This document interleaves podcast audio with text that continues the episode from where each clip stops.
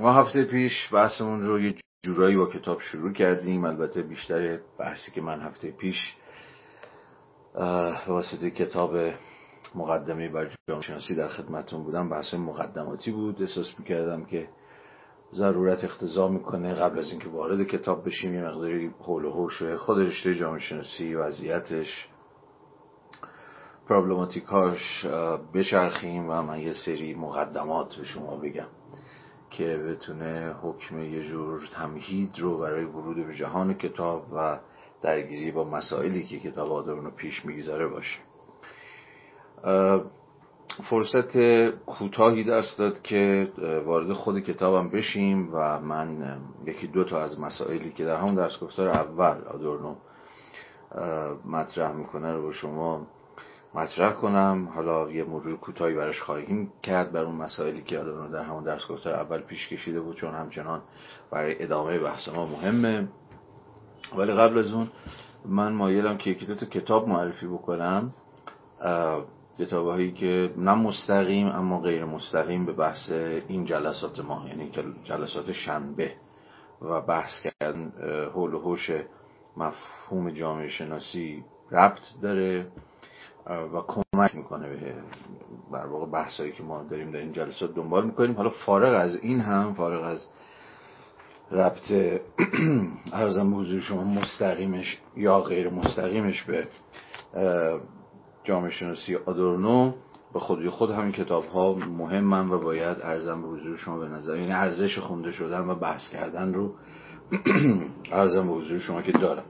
اول این کتاب یک کتابی از این بابا یورگن هابرماس به نام یعنی ترجمه شده به نام شناخت و علاقه های انسانی Knowledge and Human Interests. خب این کتاب رو هابرماس سال 1968 منتشر کرد. ارزم به حضور شما جز کارهای اولیه آقای یوگن هابرماسه و خب مدت ها بود که منتظر ترجمهش به فارسی بودیم. این کتاب از چند جنبه بسیار بسیار مهمه. من فقط به یه جنبش اشاره می‌کنم که یه جورایی تم محوری خود کتابم هست و در طول این کلاس حتی فکر می‌کنم امروز و در جلسات آتی امید می‌برم که بتونم به شما مناسبت کتاب هابرماس رو و بحثایی که آدورنو در اینجا مطرح کرده رو که کم شما همزمان هستن دیگه. درس گفته آدورنو 68 کتاب هم 68 اومده بیرون. و به یک اعتباری این بحث های هابرماس و آدورنو به هم ربط دارن و من سعی خواهم کرد که ربط اینها رو نشون بدم. ولی اون چیزی که می‌خواستم فقط از تماتیک کتاب هاورماس به شما بگم و علاقه شما رو جلب بکنم که این کتاب رو برید سراغش و بخونید یا دقل تورقی بهش بیاندازید. از این که هاورماس کار مهمی می‌کنه در این کتاب. که بسیار به درد ما می‌خوره و به نظرم بسیار راهگشا است و آموزنده است. میشه از عنوان خود کتاب هم حد زد. نالج از یه طرف و هیومن اینترست اینترست منافع یا علایق انسانی بهتر به علاقه ترجمهش کنیم در سمت دیگه. خب هابرماس می‌خواد یه جورایی بین این دوتا در واقع وجه ارتباط برقرار کنه. یعنی می‌خواد نالج رو شناخت رو دانش رو معرفت رو هرچی رو شما ترجمه می‌کنید و مترجم ما گذاشته شناخت ربط بده به هیومن اینترست ها. علاقه های انسانی. یعنی چی؟ یعنی می‌خواد بگه که نالج شاید برخلاف تصور ساده انگارانی که هر یک از ما داشته باشیم به واس رانش اون درایوش اون چیزی که دانش رو به پیش هدایت می‌کنه. اصلا دانش رو ارزم به حضور شما پیش می‌بره. صرف مثلا فرض بکنید که آنچنان که شاید یونانی ها میاندیشیدند به واسطه نفس دوستدار دانش بودن نیست. یا به واسطه این نیست که ما شیفته معرفتیم و دوست داریم که از چیزها رو بشناسیم. یا knowledge به واسطه عشق مثلا به حقیقت نیستش که حرکت می‌کنه و به پیش میره. یه رانه های دیگری داره. یک درایو به معنی درایو دیگه. یه چیزی که هدایتش می‌کنه پیشش می‌بره. اصلا خود دانش ممکن می‌کنه. دانش به جریان میاندازه. حالا ما بگه این اینترست ها هستن. این علایق و حالا اینجا حتی منفعت هم می‌شود ترجمهش کرد. علایق و منافع هستند که ارزم به حضور شما پیش می‌برند دانش ها رو. حالا هابرماس در این کتاب بین سه علاقه بین سه اینترست و متناسب با اونها بین سه نالج تمایز می‌گذاره من وارد بحث های کتاب و جزئیاتش نه می‌تونم بشم و نه می‌خوام بشم در اینجا فقط در همین اندازه می‌خوام به شما بگم که با هابرماس با دست کم اگر با هابرماس همراه باشیم از یک جور دانش های سگانه ای سر در میاریم که متناسبن با علایق سگانه پیشبرنده دانش. به زبان کانتی اگر بگوییم اینترست ها در واقع شرط استعلاییه یعنی شرط امکان دانشن. این اینترست ها هستند که خود دانش رو ممکن می‌کنن.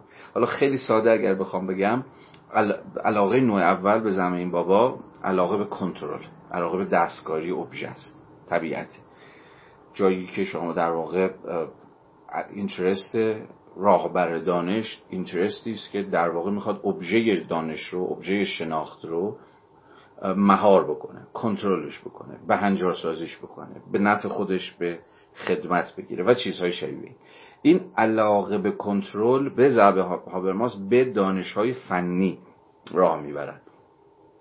در واقع دانش های فنی و دانش های کنترلی که دانشهایی هستند که در واقع ابژه شناخت رو قراره که به زیر سیطره کنترل نظارت هر چیز شبیه این سوژه دانش در بیارن این در اینجا شما با دانش های مواجه میشید. بعدا حالا در بحث ما هم خواهیم دید. فقط شامل مثلا دانش های فنی و مهندسی و اینجور چیزا نمیشه. حتی می‌توان در خود جامعه شناسی نشان داد شاخه ای از اون رو که در واقع دانش جامعه شناسانه می‌خواد به خدمت کنترل نه به خدمت به هنجارسازی در بیاره. که حالا سرش مفصل ما در این جلسه جلسات بعد بحث خواهیم کرد.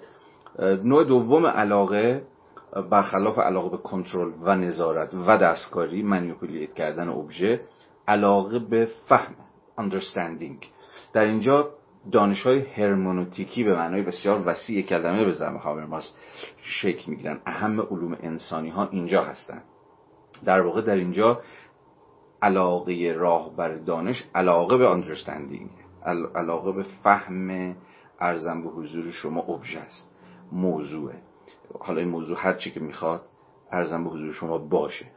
علاقه به فهم برخلاف علاقه به کنترل نه شیفته سیطره یافتن و سلطه پیدا کردن بر ابژه بلکه ارزم به حضور شما که در پی فهم ابژه است موضوعه حالا می‌خواد دیگری باشه می‌خواد یک متن باشه می‌خواد یک قوم باشه می‌خواد یک قبیله باشه می‌خواد یا اقلیت باشه هر چیز شبیه دانش های هرمونتیکی به این معنای وسیع کلمه در واقع به واسطه علاقه به فهم هدایت میشن و ارزم به حضور شما که پیش میرن دانش های سوم متناسبند با علاقه به هابرماس اسمشو می‌ذاره رهایی ایمانسیپیشن.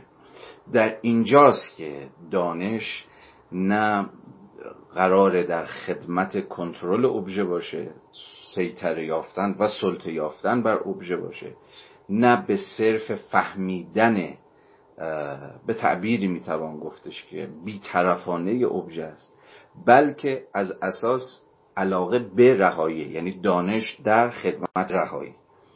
بنابراین اینجا می‌تونید حدس بزنید که مسئله دانش دان... حالا آبرماس اسم اینها رو می‌ذاره دانش های انتقادی. کریتیکال نالج ها در واقع در خدمت علاقه به رهایی و این در صورتی اساسا ممکنه که مسئله ما خود مفهوم سلطه باشه. یعنی مسئله ما سلطه است مسئله ما تبعیضه مسئله ما نابرابری هاست مسئله ما انواع اقسام ستم های اجتماعی که ارزم به حضور شما وجود داره در سطوح مختلف. حالا دانش هایی قرار از راه برسن دانش هایی قرار وجود داشته باشن که در خدمت رهایی از سلطه از نابرابری ها از تبعیض ها و غیره و غیره عمل بکنن. این دانش های انتقادی که علاقه به رهایی آنها را راهبری می‌کنه دسته سوم شناخت های ارزم به حضور شما که هابرماسیان. حالا خود هابرماس روانکاوی رو مثال می‌زنه شاخه‌های از مارکسیزم رو ارزم به حضور شما مثال می‌زنه و حالا ما در زمانه خودمون انواع دیگری از دانش های یا شاخه های مشخصی از دانش رو به ویژه در علوم اجتماعی و علوم انسانی می‌تونیم نام ببریم که یه جورایی در خدمت به emancipation عمل می‌کنن و به این معنا یه جور social critique یه جور نقد اجتماعی معطوف به رهایی حالا من خیلی خیلی خیلی فشرده و طبعا نارسا و نابسنده خدمتتون problematic محوری کتاب هابرماس رو توضیح دادم. تا هم بعدها با این مفاهیم هابرماسی ما کار خواهیم داشت. در همین کلاس این هدف اصلیم بود از معرفی این کتاب و طبعا خود کتاب مستقلا چنان که گفتم حالا چه شما این کلاس دنبال کنید چه نکنید چه هر چیزی خود این کتاب مستقلا هم ارزش خواندن و فکر کردن داره. این رو ناصر الدین ناصر الدین علی تقویان اگر درست تلفظ کرده باشم ترجمه کرده و مؤسسه مطالعات فرهنگی اجتماعی ناشر این کتاب هست. یه کتاب دیگه معرفی کنم و بریم سراغ خود بحثمون. چون بازم مربوط میشه به موضوعاتی که من می‌خوام در این جلسات با شما مطرح بکنم. اسمش هست جامعه شناسی مردم مدار public sociology که حالا public sociology رو ترجمه کرده مترجم ما آقای بهرنگ صدیقی و دوستانشون به جامعه شناسی مردم مدار که حالا من بعدا توضیح خواهم داد که پابلیک سوسیولوژی در مورد جامعه شناسی مردم مدار چجور جامعه شناسی است و در برابر یا به موازات چه انواع دیگری از جامعه شناسی ارزم به حضور شما که صورت بندی میشه. اهمیت این کتاب رو من در ادامه به شما توضیح خواهم داد چون بخشی از مباحث این کتاب رو و به ویژه مقاله اولش رو که مهمترین مقاله کتابم هست آقای ارزم به حضور شما که چیز نوشته مایکل براووی شاید شنیده باشید اسم شما مایکل براووی جامعه شناس چون گردن کلفت آمریکاییه. چند سال پیشم رئیس انجمن جهانی جامعه شناسی بود. ایران هم اومد و اتفاقا همین مقالش رو که در این کتاب هست در ایران اگر اشتباه نکنم برای بار اول در انجمن جامعه شناسی ایران خوندش و عرضه کرد و بعد خب مقاله بسیار تعیین کننده و مهم می‌شد. که ارزم به شما من چندین بار در این دوره به این مقاله براوی که جامعه شناسی مردم مدار رو توضیح میده. پابلیک سوسیولوژی رو و از سه مدل دیگر جامعه شناسی جامعه شناسی حرفه‌ای، جامعه شناسی سیاستگزار و جامعه شناسی انتقادی سعی می‌کنه که این قسم جامعه شناسی یعنی جامعه شناسی مردم مدار رو متمایز بکنه. بارها بهش باز خواهم گشت و بهش ارجا خواهم داد. حالا در طول همین جلسه و هم جلسات آتی بیشتر به اهمیت این کتاب ارزم به حضور شما که پی خواهیم برد و من بیشتر توضیح خواهم داد. مجموع مقالات ولی مهمترین مقالهش همین مقاله براوی آقای بیرنگ سیتی و دوستانش ترجمه کردن و نشر نی این رو منتشر کرده یه جلد دومی هم داره که باز ادامه همین بحث ولی بیشتر متمایل به اینه که جامعه شناسی مدار رو در عمل بحث بکنه که یعنی واقعا جامعه شناسی مردم در میدان اجرا چگونه عملی شد دست به چه کارهایی زد چه اهمیتی داره به عنوان یک در واقع برنامه پژوهشیه و در این حال یک برنامه عملی جدید در حوزه در میدان جامعه شناسی که حالا جلد دومش اگر مایل بودید که من البته پیشنهاد می‌کنم و امیدوارم مایل باشید می‌تونید که در ادامه جلد یک بهش نگاهی بیاندازید. اجازه بدید همینجا فعلا معرفی کتاب رو بس بکنیم. و بریم سراغ خود تدی. آدورنو رو رفقاش تدی صدا می‌کردن دیگه. مثلا مارکوس پارکوسه و این یا رو هورکایمر و اینها. تدی میگفتنش ما هم هر کجا اختزا کرد. برای ساده شدن بحث از تدی یاد خواهیم کرد. خب. دوستمون در همون درس گفتار اول سال 1968 چون که اگر بحث های هفته پیش ما رو دنبال کرده باشید حتما به خاطر دارید مستقیم میپره سراغ و میره سراغ یک موضوع خیلی چیز یک دغدغه در واقع خیلی ملموس. گفتم هفته پیش دیگه سالن چیز شلوغ سالن درس گفتار آدورنو کلی آدم اومدن. سال 1968 در اوج شلوغی های جنبش دانشجویی و فلان اینها و نشستن سر کلاس آدورنو و به یک معنای آدورنو میگه خب بذارید بحث از همینجا شروع بکنم. خیلی خوش اومدید به جامعه شناسی. هم خبر بدی براتون دارم و این خبر بد می‌دونید که هنوزم ادامه داره و حتی بدتر هم شده و اونی که جامعه شناسی خبری نیست. اگر که با جامعه شناسی دنبال کار و شغل و اینو هستید که خب حتما همتون یا بیشترتون هستید و به واقع هم نمیشه باید گفت امروز روز هم یک آدم شیفته و شیدای مثلا رشته جامعه شناسی اگر فرض کنیم که همچین آدمایی هنوز وجود دارن که خوشبختانه ظاهرا وجود دارن در ایران خودمون هم خیلی زیادن حتی این تیپ آدم ها هم نمی‌تونن. هر چقدر که واله و شیدای جامعه شناسی باشن نمی‌تونن ذهن خودشون رو به تمامی از این پرسش ساده و در عین حال خیلی نفسگیر خلاص بکنن که خیلی خوب بعد از فارغ تحصیل شدن با جامعه شناسی چیکار می‌تونیم بکنیم؟ و جامعه شناسی خواندن ما رو در نظام تقسیم کار اجتماعی به ما یه جایگاهی میده شغلی کاری خدمتی چه می‌دونم هر چیز شبیه یا در نهایت باید بذاریم در کوزه و آبشو بخوریم. مدرک جامعه شناختی رو. به حال اینا دغدغه است که من می‌دونم هممون داریم و میگم هر چقدر که جامعه شناسی برامون کریتیکال باشه یا رشته انقلابی باشه صرفا دنبال آگاهی باشیم یا هر چیزی شبیه به این به هر حال چهار سال پنج سال درس خوندن حالا فقط لیسانس حالا تحصیل تکمیلی بماند به هر حال با این سوال ما مواجه خواهیم بود. من مواجه بودم و می‌دونم همه دوستان من مواجه بودن. و نمیشه این رو به هیچ اسمی و هیچ ترفندی ازش شونه خواهد کرد. به ماست با این قضیه شروع می‌کنه که جامعه شناسی حیث کمی بسیار متورم شده. یعنی ما از یه طرفی با تورم رشته جامعه شناسی سر کار داریم و از یه طرف دیگه با قلت فرصت های شغلی در جامعه شناسی مواجهیم و این عدم توازن یک جای جامعه شناسی رو میشکنه یک جای اصلا مشروعیت جامعه شناسی رو زیر سوال می‌بره و مثلا همین الانش باعث خیلی وقتا دافعه میشه. جامعه شناسی نخونید چون جامعه شناسی آینده نداره. جامعه شناسی نخونید چون جامعه شناسی با شغل پیدا نخواهید کرد. ارزم به حضور شما به این اعتبار جامعه شناسی همیشه مثلا اگه خیلی خوش شانس باشیم مثلا تبدیل میشه به موضوع مطالعاتی. رشته خودتو بخون مثلا همین فنی تو بخون پزشکی تو بخون مهندسی تو بخون اقتصاد تو بخون فلان و بهمان. حالا در کنارش اگه علاقه داری مثلا چات کتاب جامعه شناسی هم بخونیم مثلا توصیه هایی که یادم مثل من هم بارها بارها با آدم های مختلف کردم. یا بخون مثلا در تحصیلات تکمیلی اگر که بخت با تو یار بود مثلا تو ارشد یا تو دکترا مثلا با سراغ رشته جامعه شناسی به هر حال بحثش رو از اینجا شروع می‌کنه و به طرز عجیب نه عجیب البته نیست. ولی به طرز خیلی تاریخ مندانه ای بحثی که می‌کنه در قبال جامعه ما می‌دونید که صدق می‌کنه و ما هم در تقریبا البته همه رشته های دانشگاهی.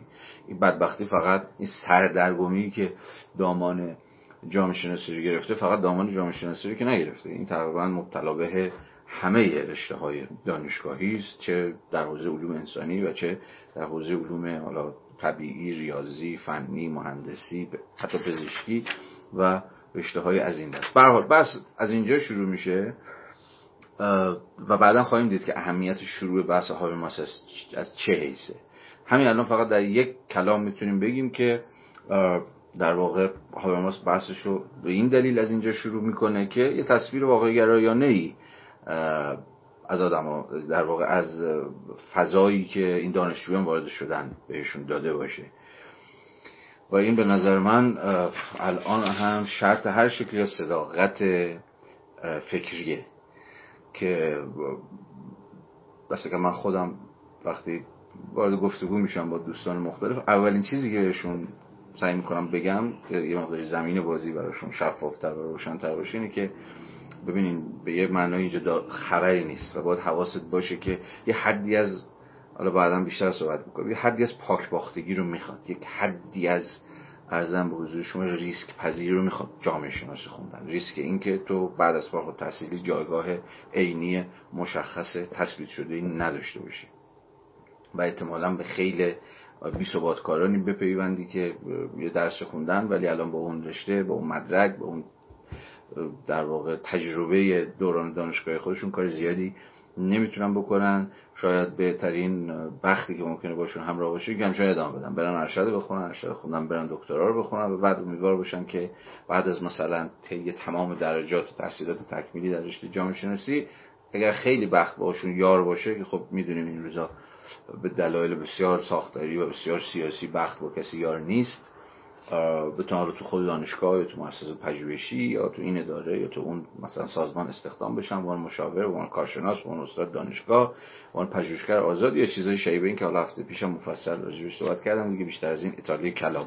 خب در همین اندازه رو فعلا داشته باشیم. یعنی نقطه آغاز بحث ما با یه سردرگمی ساختاریه.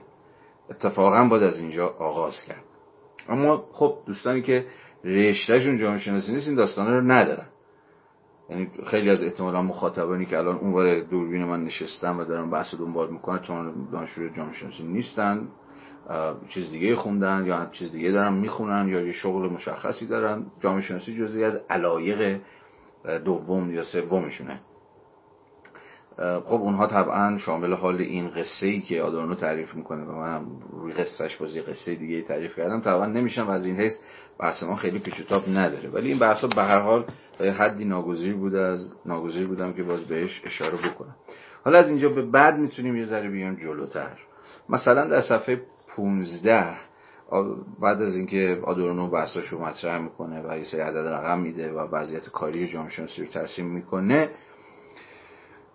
یه جورایی میره سراغ ارزم به حضور شما اصل بحث میشه کل درس گفتار آدورنو تمام درس 17 درس گفتارش که در این کتاب جمع شده مدام آدورنو می‌خواد توجه شما رو به تنش ها جلب کنه به تناقض هایی که توی خود رشته جامعه شناسی هست. نه برای اینکه شما رو بترسونه نه برای اینکه بگیم اوه جامعه شناسی چه رشته مثلا متناقضی یا چه رشته آشفته یا چه رشته ناهمگنیه و به این معنی ازش فراری بشید. نه اتفاقا به واسطه همون اشاره اولش هم که من هم به سهم خودم بهش اشاره کردم می‌خواد بگه که هر شکلی از جامعه شناسی خوندن میباید با چشم های گشوده باشه و باید حواستون باشه که وارد چه زمینی دارید میشه و تا چه پای این زمین اتفاقا زیر پاش سسته و تا چه پای این تنش ها و درگیری ها رو نمیشه ازش شونه خالی کرد. اگر بخواید پیگیرانه و با جدیت وارد حوزه ارزم حضور شما که جامعه شناسی بشید.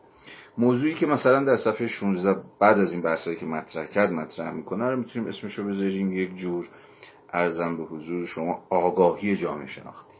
یعنی چی؟ حالا من فرازش رو می‌خونم بعد بیشتر بحث می‌کنیم ولی برای اینکه ذره گرم بشید برای ورود به بحث آدورنو در ادامه داره از خودشون رسه آگاهی جامعه شناختی چجور آگاهیه؟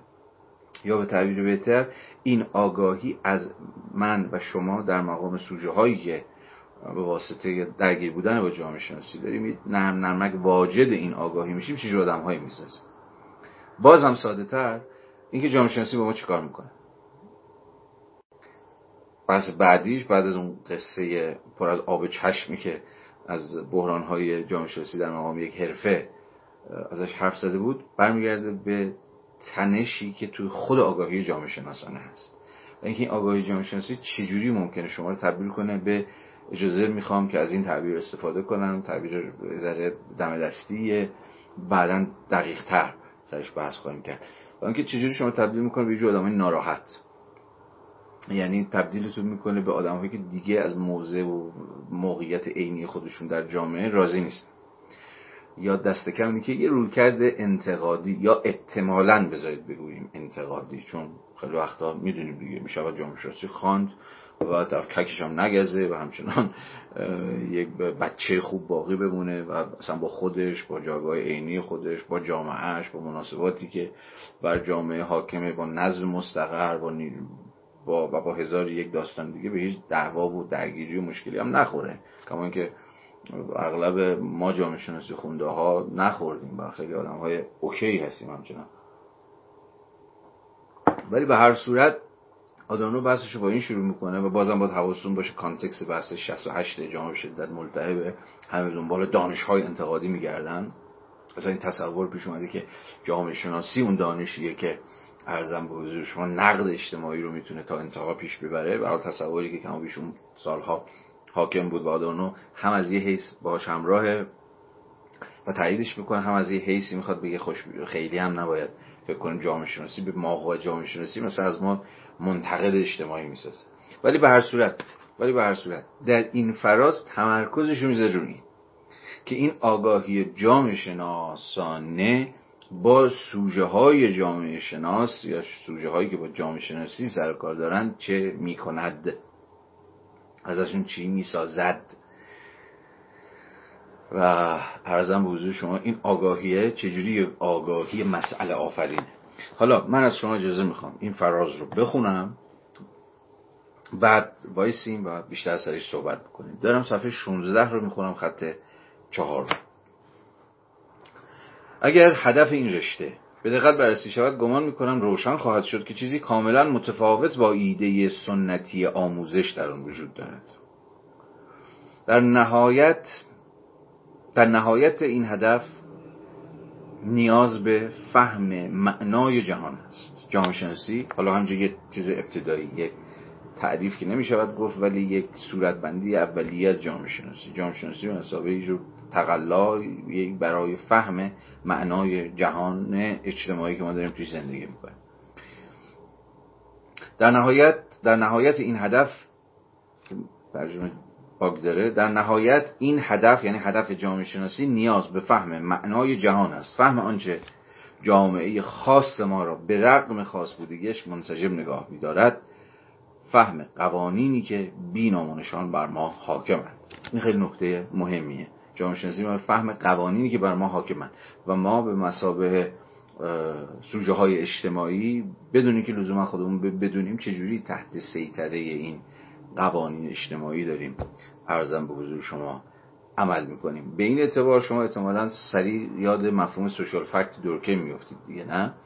دوره که کتاب قواعد روش جامعه شناسی رو داشتیم در همین اینستاگرام میخوندیم به تفصیل بحث کردیم. ولی حالا به بیان خیلی خلاصه سوشال فکت که به زمین دورکین یه جوری بابای جامعه شناسیه دیگه. یا اصلا یکی از باباهای جامعه شناسیه. اصلا موضوع جامعه شناسی مطالعه سوشال فکت هست واقعیت اجتماعی. خب واقعیت اجتماعی چیه؟ رفیقمون دورکین میگفتش که واقعیت اجتماعی دو تا ویژگی عمده داره که جامعه شناسی باید بره سراغ این سراغ همین واقعیت اجتماعی که این دو تا ویژگی داره. ویژگی اولش چیه؟ اینه که ارزم به حضور شما که مستقل از ماست و بیرون از ماست. یعنی من شما در مقام شهروند در مقام سوژه در مقام انسان در مقام عضو جامعه هر, هر چیزی که شما میگید. بیرون از ما و مستقل از ماست قبل از ما بوده بعد از ما خواهد بود. و به این معنا ابژکتیو عینیه. یعنی عینیتی داره که عینیتش بیرون از ما مستقره. گرچه ممکنه تا درون ما هم نفوذ بکنه و نفوذ هم می‌کنه. و درون ما درونی می‌کنه خودشو. درون ما خودشو institutionalized می‌کنه نهادینه می‌کنه خودشو درون ما. ولی به هر صورت مستقل از من و شماست. و به این معنی ابژکتیوه ولی ویژگی بعدیش که ویژگی مهمتر حالا مهمتر کاری ندارم ولی به حال در خیلی تعیین کننده است این ویژگیش اینه که بر ما force وارد می‌کنه.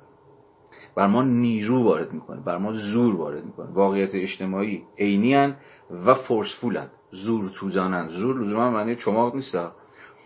یعنی خلمون میدن که کارهایی بکنیم از ما کنشهایی سر بزنه تصمیمهایی بگیریم حرفهایی بزنیم کنشهایی از همون ساطع بشه در موقعیت مشخص که ارزم به حضور شما ما در قبالشون به یک معنایی بیدفاعیم. یعنی سوشال فکت ها به این معنا نیروان به این معنا زورن به این معنا قدرتن. قدرت هایی که بر ما اعمال می شوند خانواده می‌خواد باشه می‌خواد دولت باشه می‌خواد ارزم به حضور شما اقتصاد باشه. ارزم حضور هر, چیز دیگه که فعلا خود دانشگاه خود مدرسه اینا همه سوشیال فکت هایی هستن که در واقع دارن کنه شما رو تعیین می‌کنن. یا اگه یه ذره بخوایم محتاط باشیم کنه شما رو مشروط می‌کنن. به این اعتبار جامعه شناسی دانشی که می‌خواد به من شما یادآوری کنه که برخلاف تصوری که ممکنه گرفتارش باشیم ما اونقدر آدم های آزادی نیستیم. و به این معنا دست کم در شاخه دورکیمی خودش جامعه شناسی به یک اعتباری در واقع کارش واسازی ایده اتونومی در مقام در واقع هسته روشنگریه. روشنگری قرن هجدهمی بنیادش ایده خداینی بود دیگه. مثلا کانت رو به خاطر بیارید که چجوری می‌خواست در واقع کل فلسفه کانت فلسفه عملی کانت روی ایده اتونومیه نه؟ خود آینی یا خود قانون گذاریه که معنایی نداشت جز اینکه سوژه میباید خودش رو از همه اتوریته های به زبان ترکی اگه بخوام بگم از همه سوشال فکت هایی که دارن تعیینش می‌کنن دارن هدایتش می‌کنن دارن بهش میگن چیکار بکن چیکار نکن خلاص بکنه. از اون چیزی که به زعم کانت اسمش دیگرآینی بود هترونومی و رو پای خودش بیسته. ارزم به حضور شما و به این معنا آزاد باشه و سوژه‌ای که آزاده و خود ایستاست و خود آینه در واقع همون سوژه‌ای که حالا می‌تونه در ساحت عقل عملی دست بکنش اخلاقی بزنه دست بکنش سیاسی بزنه و غیره و غیره و غیره. حالا این این این ده روشنگری بود دیگه. شاید ساده ترین صورت بندیش شما بتونید در مقاله روشنگری چیست کانت ببینید که به نظرم حتما حتما بخونیدش. در حتی اینترنت هم این نسخه در دسترس ازش هست به فارسی ترجمه مقبولی هم داره.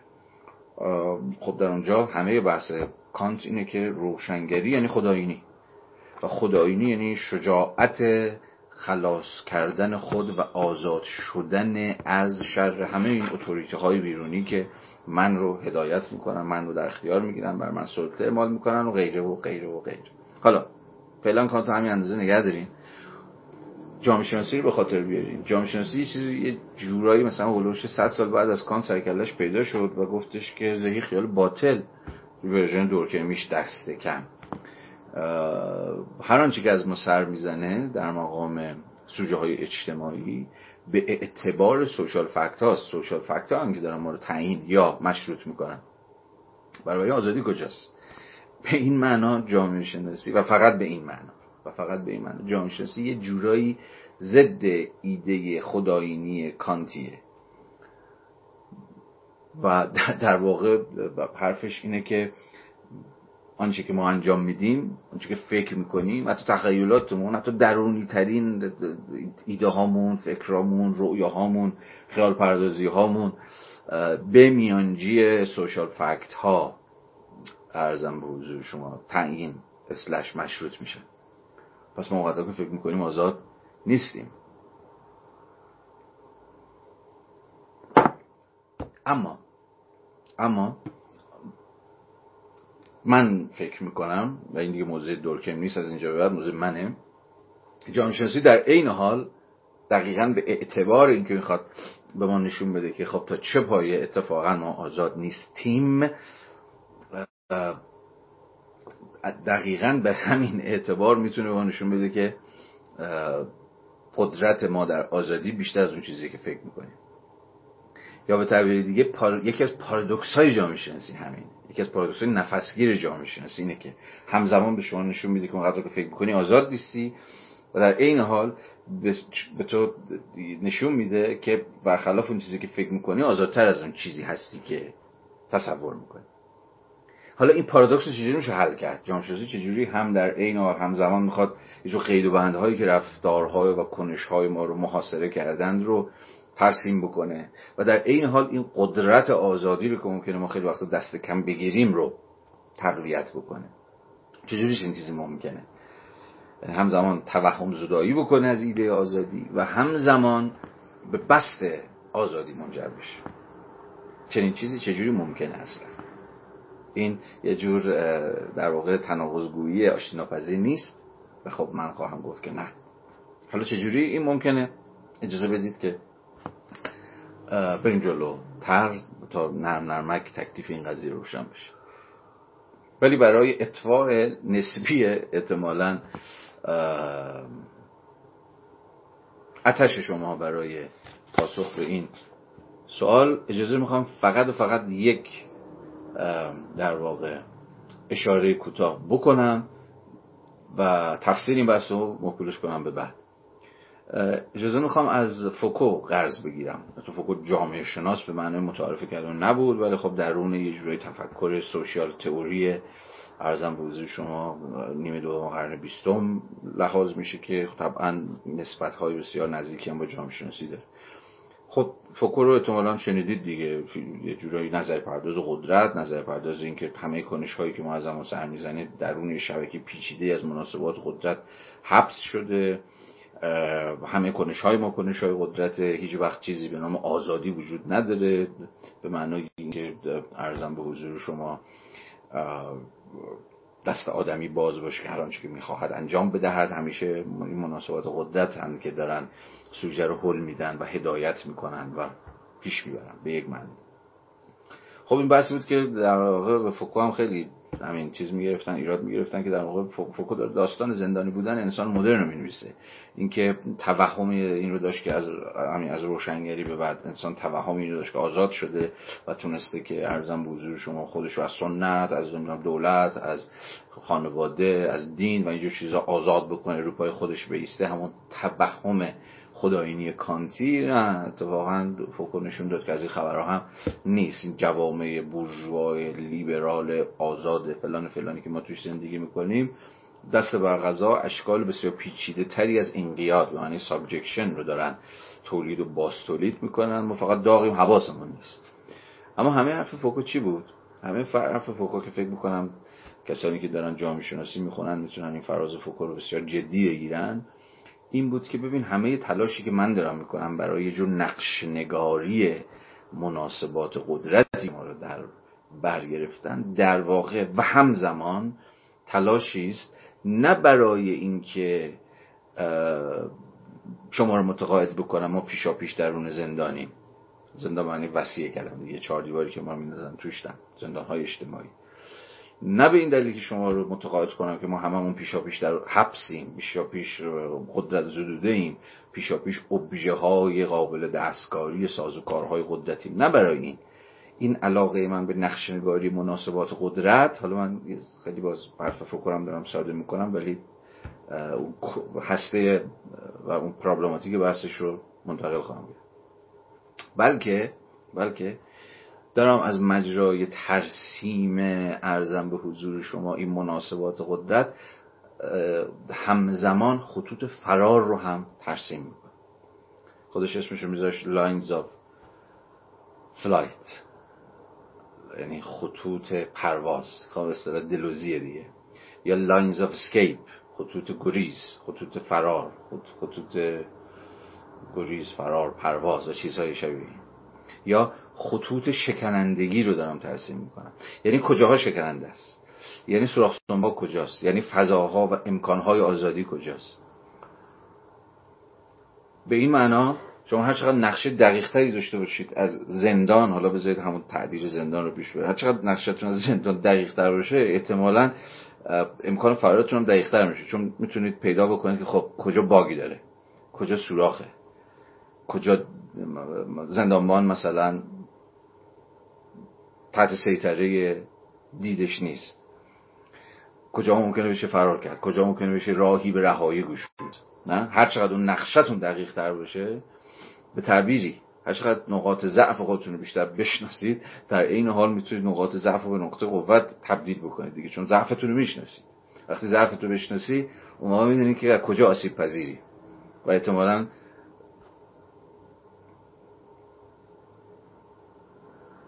می‌تونی که خودتو مهیا کنی که از اونجا ضربه نخوری. همینجا بذارید تموم کنم بس فقط دعوی منو به خاطر داشته باشید دیگه. و دعوی این بود که جامعه شناسی همزمان کارش ترسیم این است که ما اونقدرها که فکر می‌کنیم آزاد نیستیم و همزمان از مجرای این گام نخست هم همزمان ترسیم می‌کنه که اتفاقا چقدر بیشتر از اون چیزی که فکر می‌کنیم آزادی داریم. یا به تعبیری بهتر قدرت آزاد بودن داریم نقطه. همین اندازه بسته. فعلا. برگردیم به رفیقمون آدورنو. چی داشت می‌گفت؟ داشت میگفتش که در واقع بحثش راجع به آگاهی جامعه شناسانه بود دیگه. داشت می‌پرسید این آگاهی جامعه شناختی در واقع چه به سر سوژه میاره؟ از من و شما چه جور آدمهایی می‌سازه؟ همین بحث از جایی شروع شد که من به نقل از تدی خوندم که کار جامعه شناسی فهم قوانین بینام و نشان نیست که بر ما حاکمند. که رفتیم توی بحثای حالا دورکیم و کانت و آزادی و غیره و غیره. بنابراین دیگه خیلی باید روشن باشه که منظور از فهم قوانین بینام و نشانی که بر ما حاکمند چیه و چرا کار جامعه شناسی اینه. درباره مفهوم بیگانگی زیاد سخن گفته میشه و تا حدی که من استفاده از آن را برای خودم موقتا منع کردم. چون معتقدم تأکیدی که این مفهوم بر احساس روحی بیگانگی و انزوا نهد چیزی را پنهان می کند که در اصل مبتنی بر اوضاع احوال مادی است. حالا داستان حواشیشو ول کنیم. الان می‌خواد مفهوم بیگانگی کار کنه مفهوم الینیشن که همتون می‌دونید مفهوم مارکسیه. خب ریشاش تو هیله تو همین هیل پیداشناسی روحه و ما هم بهش خواهیم رسید. ارزم به حضورش و در ادامه پیداشناسی روحانیمون. ولی اون, اون تمی که آدورنو باش کار می‌کنه یه دوره خیلی کار کرد این مفهوم alienation در واقع مفهوم مارکسیسته. که بعدا دچار یه تحول مفهومی میشه. alienation تبدیل میشه مفهوم fetishism. alienation خب مارکس جوان تو دست نوشته کار می‌بره و مقاله کاری بیگانه شده حتما بخونید. اونجا به تفصیل مارکس توضیح میده که alienation چیه. در یک کلام فقط می‌توانم به شما بگویم که alienation در واقع وارونگی رابطه سوژه اوبژه است دیگه. یعنی جای سوژه اوبژه عوض میشه. سوژه ای که ارزم به حضور شما واجد ایجنسیه و چیزی رو خلق می‌کنه چیزی رو می‌سازه و به این معنا ابژه محصول خلاقیت محصول ایجنسی محصول عاملیت ارزم به حضور سوژه هاست اون ابژه اون ابژه دست ساخته بشری خودش رو در هیئت ابژه ظاهر معذرت خودش رو در هیئت سوژه ظاهر می‌کنه. و سوژه رو به هیئت ابژه در میاره. یه ذره پیچیده شد ها؟ ولی سادش ولی سادش با یه مثال میشه توضیح داد. مثالی خب ماش کل زندگیش رو سعی کرد که معنای مثال رو توضیح بده دیگه. کارگر و کالا. کارگر کالا رو می‌سازه و به این معنا خب ارزم بزرگ شما رابطه مشخصه رابطه سوژه سوژه‌ای که ابژه‌ای را در جهان می‌سازد و اون رو در جهان برپا می‌کنه. اما اتفاقی که میفته چیه و چرا این رابطه به رابطه بیگانه تبدیل میشه در مناسبات سرمایه داری؟ چون آن چیزی که ابژه است یعنی کالایی که بنده شما در مقام کارگر ساختیم اون خودش رو از سوژه جدا می‌کنه و به هستی مستقل پیدا می‌کنه ابژکتیو میشه و نه فقط ابژکتیو میشه بلکه قوانین و الزامات خاص خودش رو به بنده و شما در مقام سوژه که ما ساختیمش تحمیل می‌کنه. یعنی شما چیزی رو دارید می‌سازید که به محض اینکه می‌سازید انگار که مثلا یک ابژه مستقل عینی اون بیرون در برابر شما قد علم می‌کنه در برابر شما سبز میشه و انگار از یه جایی باید اونه که تعیین می‌کنه که شما چیکار باید بکنید چیکار نباید بکنید. خب این تمام این اتفاق درون یک فرماسیون اقتصادی مشخص میفته. خود ابژه که مثلا لیوان که بال در نمیاره بره به من بگه چیکار بکن چیکار نکن کل مناسبات فرماسیون اقتصادی کارش اینه که رابطه سوژه ابژه رو قطع می‌کنه وارونه می‌کنه. رابطه من میشم ابژه این مناسباتی که خودم ساختم. اون حالا چیز میشه. اون نقش سوبژکتیو نقش عاملانه پیدا می‌کنه. و من میشم مثلا یک ابژه درون چرخ دنده مثلا ماشین های تولیدی. یا مثلا مثال دیگری که مارکس جوان در حوزه بیگانگی سیاسی می‌زنه. دولت. دولت رو انسان ها ساخته اند به سبیر ساده. اگر در اون پارادایم قرارداد اجتماعی هم فکر بکنید مثلا بر وفق نظر هابز و لاک و بقیه بچه ها در اون نظر قرارداد اجتماعی خب دولت مسئول قرارداد بین خود انسان هاست نه؟ ولی چه اتفاقی میفته اتفاقی میفته خیلی ساده است. باز به زمان سیاسی تر می‌خوام صحبت بکنیم. دولت محصول constitutive power محصول قدرت برسازنده انسان هاست که در واقع دولت رو تأسیس می‌کنن کانستیتیوت می‌کنن اما اتفاقی میفته باز اینجا می‌گیره دولتی که در واقع محصول قوه مؤسس شهروندانه شهروندانن که تأسیسش کردن به نوعی خیلی سریع به مسابه یک ابژکتیویته مستقل از سوژه های برسازندش در برابر اونها قد عمل قد علم می‌کنه و به اونها می‌گوید که چه بکن و چه نکن. اون چیزی که خودتون ساختید ناگهان می‌بینید که مسابه یک چیز حالا من تعبیر حیولا نمی‌خوام استفاده کنم یک یک حیبت مستقل جلو شماست. فرانکشتاین. در خدبیات هم از این قصه ها زیاد برای گفته. فرانکشتاین کیه؟ خب در واقع یه جور چیز دیگه. یک پیولای دست ساخته است. ولی از یه به بعد دیگه از سازنده خودش تبعیت نمی‌کنه و دهن سازندش هم سرویس می‌کنه. در قبال دولت هم همینه. این حس بی حتی این رو به ویژه جامعه مثل جامعه ما که به هر حال یک جامعه برآمده از یک انقلابه هنوز این حس رو این حس توش زنده است این حس بیگانگی. خودمون انقلاب کردیم فلان کردیم مثلا چی شد؟ انقلاب خودمون کردیم دولتی خودمون بهش رأی دادیم خودمون مثلا تأسیسش کردیم خودمون خودمون مقدمات و قدرت گرفتنش رو فراهم کردیم. به این بیان حتی شفاهی خیلی از آدم‌هایی که ممکن دور شما هم باشن تجربه خود انقلاب رو دارن تجربه ایفای نقش سوژه های برسازنده خود دولت رو دارن که رجوع بکنید میدون هم در واقع بدون که مارکس پارکس و اینا خونده باشن حسی از بیگانگی دارن. می‌دونم بیگانگی یعنی چی؟ خودمون کردیم ولی ببین چی شد. الان به عنوان یک همین یک چیز یک ابژه مستقل برای ما خط نشون می‌کشه چیکار بکن چیکار نکن. یعنی چیکار بکن چیکار نکن برای ما می‌کنه. یا در حوزه بیگانگی دینی هم مارکس به تبعیت از فورباخ ارزان بوزو شما می‌دونید که بسیار مفصل حرف زده رابطه بین انسان با خدا چجوری جایگزین میشه؟ انسان سوژه خدا ابژه. چجوری این هم بارون میشه؟ حالا موسیقیتون سر نبرم خیلی توضیح میدم نه ارزم به حضور شما. خواستم یه ذره مفهوم بیگانگی رو برای دوستانی که آشنا نیستن یه ذره روشنتر بکنم این مفهوم خب داشتم توارش رو در مارکس می‌گفتم. در کاپیتال جلد یک مارکس دیگه از مفهوم الینیشن استفاده نمی‌کنه از مفهوم فتیشیزم استفاده می‌کنه. بتوارگی بت هم همینه دیگه به روز بیگانگی مذهبی. بت چیه؟ خود آدم خود انسان میسازنش بعد جلوش کرنش می‌کنن بعد اونم بر خودش صاحب یک استقلال ابژکتیو میشه و ارزم بزرگ شما قصه هایی که خودتون بهتر از من در جنش هستید. همه اینها در واقع ناظر بر همون وارونگی سوژه اوبژن که دقایقی پیش خدمت شما بزرگان من عرض کردم.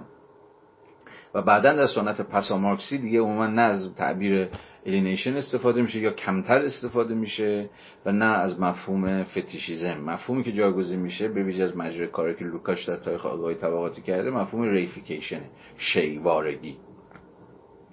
برای این سه تا مفهوم خیلی به هم نزدیکه و در واقع یک content دارن یک دلالت دارن. alienation fetishism و reification بیگانگی بت وارگی و شی انگاری. یا حالا ترجمه دیگه شبیه به اینا عملا یه منظومه مفهومی می‌سازن که حالا در دورای تاریخی جابجا جا استفاده شدن. حالا این رفیقمون اینجا داره با مفهوم بیگانگی کار می‌کنه. ولی باز می‌دونیم که تو خود آدورنو مفهوم reification به تبعیت از لوکاچ خیلی مفهوم پر کاربردیه و منظور آدورنو هم به تبعیت از لوکاچ از reification دقیقا همه این قصه که من خدمت شما عرض کردم. میگه جامعه شی‌واره شده است یا جامعه به هیئت طبیعت ثانوی در آمده است second nature اینا, اینا یعنی چی؟ تو منظومه لوکاچی آدورنویی یا به تعبیری می‌توان گفت در منظومه مارکسیست های هگلی این مفاهیم یعنی چی؟ خیلی ساده است. جامعه به هیئت طبیعت ثانوی در آمده یا جامعه شیواره شده یا جامعه از خود بیگانه شده. اینا همه اینها ناظر بر همون وارونگیه که خدمتون عرض کرد که جامعه شده سکن نیچر مثلا این تعبیر سکن نیچر که آدم در این کتاب بارها بهش اشاره می‌کنه. طبیعت ثانوی. خب ویژگی عمده طبیعت چیه؟ باز دیگه مستقل از ماست دیگه نه؟ بیرونه اون بیرونه. ربطی به من شما نداره. من شما که طبیعت رو که نساختیم که. به این اعتبار طبیعت واجد استقلاله. یک استقلال objective یک استقلال عینی. یعنی بنده شما نباشید طبیعت هست قوانین خاص خودش هم داره و غیره و غیره و غیره. خب این طبیعت طبیعیه یا در واقع primitive nature طبیعت اولیه یا همین طبیعتی که ما به عنوان طبیعت میشناسیمش. اما مارکسیستا در رأسشون عرضم به حضور شما که لوکاچ آدورنو برای بچه ها تعبیر سکن نیچر رو که باز خودش تبار هگلی داره چون هگل هم مشخصا سکن نیچر یاد کرده بود ولی فعلا هگلش رو بذاریم کنار. میگه جامعه خودش سکن نیچر شده. یعنی چی؟ یعنی نگره ما به جامعه هم اینه که خود جامعه رو مثل طبیعت مینگریم. یعنی براش یک استقلال عینی قائلیم انگار. یعنی چی؟ یعنی حس می‌کنیم که جامعه یک امر بیگانه اون بیرونه عین نسبت بیگانه که ما با طبیعت حس می‌کنیم دیگه. نسبت بیگانه که با طبیعت حس می‌کنیم ناظر نیست که میریم تو طبیعت احساس بکنیم وای چقدر ما غریبیم. نه. به این معنا احساس بیگانگی از طبیعت می‌کنیم که متوجه طبیعت محصول ما نیست. برخلاف کل جهان اجتماعی که ظاهرا محصول ماست.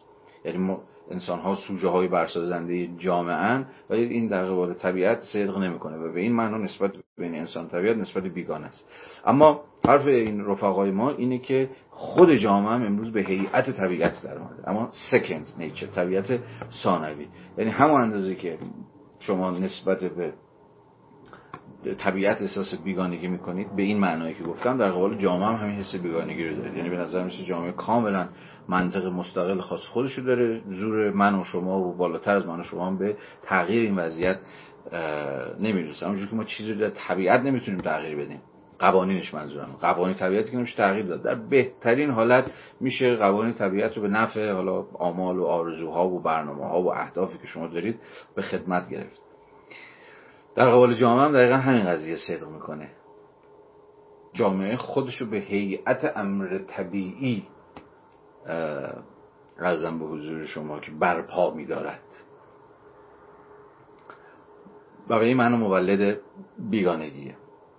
احساس می‌کنیم هیچ چیز این جامعه که ما داریم درش زندگی کنیم به رغم اینکه یه جوری محصول کنش های انسانی ماست اما کامل از ما مستقله.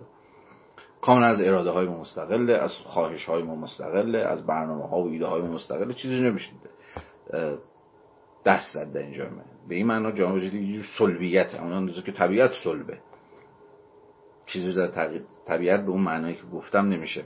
تغییر داد. طبیعت کار خودش می‌کنه قوانین در بود خودش داره.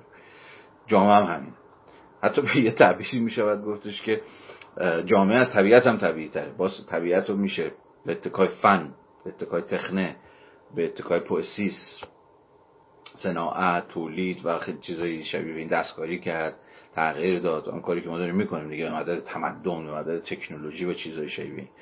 ولی جامعه انگار حتی از طبیعت هم به این معنا طبیعی تره یعنی هر چی که می‌زنیم به در بسته می‌خوره. تغییری هم اگر اتفاق میفته تغییرات سوبژکتیو نیست تغییرات ارادی نیست تغییرات ناظر به برنامه و فلان جور چیزا نیست. طبیعت تغییرات اجتماعی که اتفاق میفته باز نتیجه خودانگیختگی خود جامعه است. نه مسئول بنده و شما نه مسئول این ایدولوژی سیاسی این انقلاب اون انقلاب.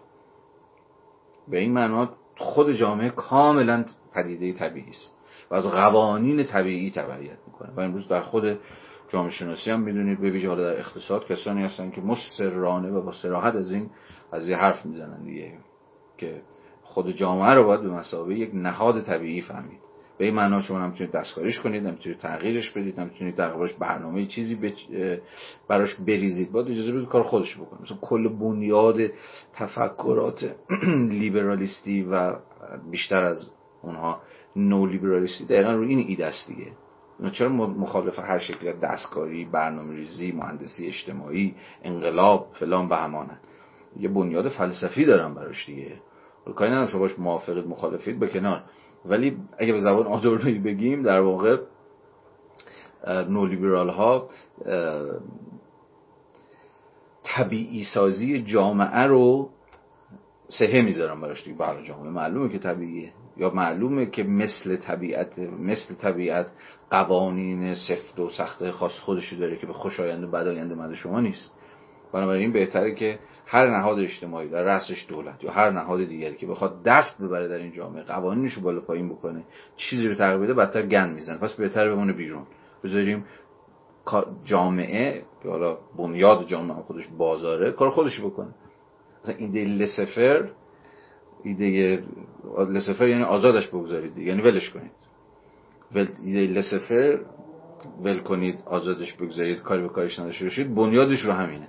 اگه جامعه رو اگه بازار رو به حال خودش بگذاریم عین طبیعت کار خودش رو می‌کنه و ارزم بزرگشون هر شکل از برنامه‌ریزی و مهندسی و تلاش برای تغییر اجتماعی و حالا به نام ارزش های خیلی خوشگل و قشنگ و فلان و اینها عدالت آزادی اینا, اینا بدتر کار خراب می‌کنه. می‌خواید ابروش رو در واقع اصلاح کنید میزه چشش هم کور می‌کنید خب.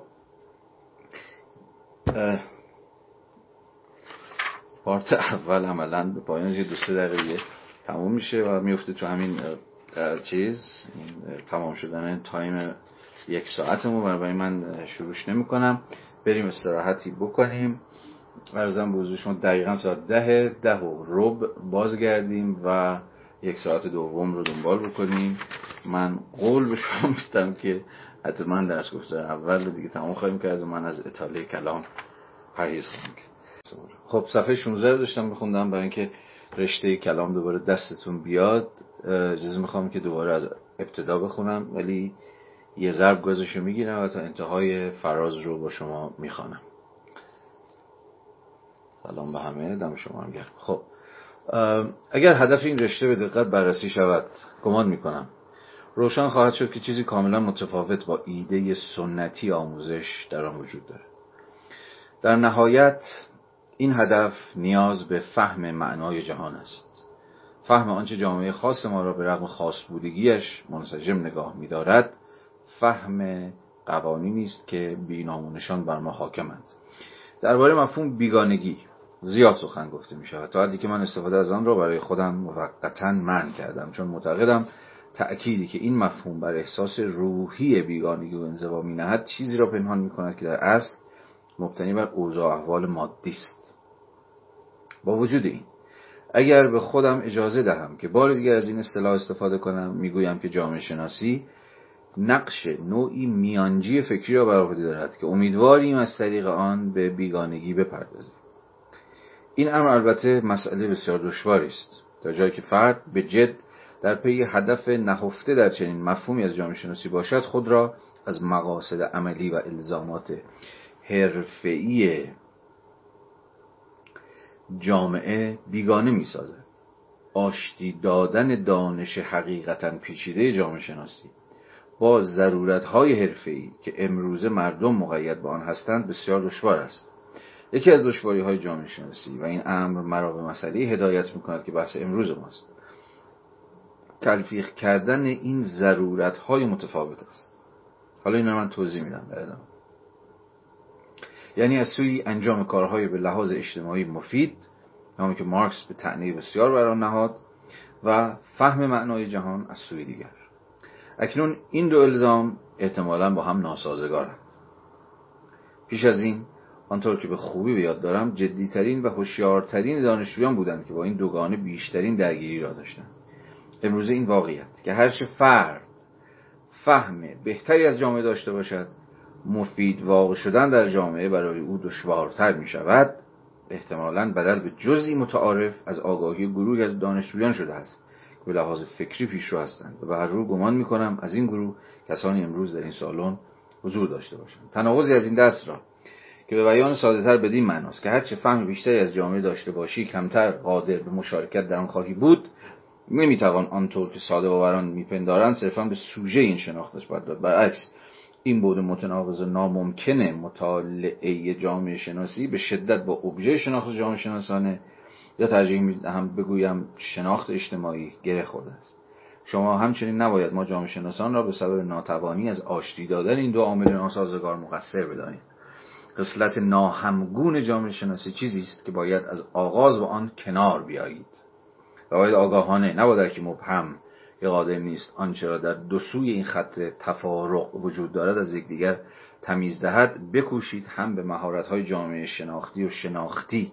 برای امرار معاش و آن نیاز دارید دستیابید. هم در این حال به بصیرت هایی که گمان می‌کنم بیشتر شما برای دستیابی به آنها تصمیم به خواندن جامعه شناسی گرفتید. خب این فراز نسبتا طولانی رو داشته باشید تو ذهنتون. خب چی می‌خواد بگه و داستان این پاراگراف بر سر چیست؟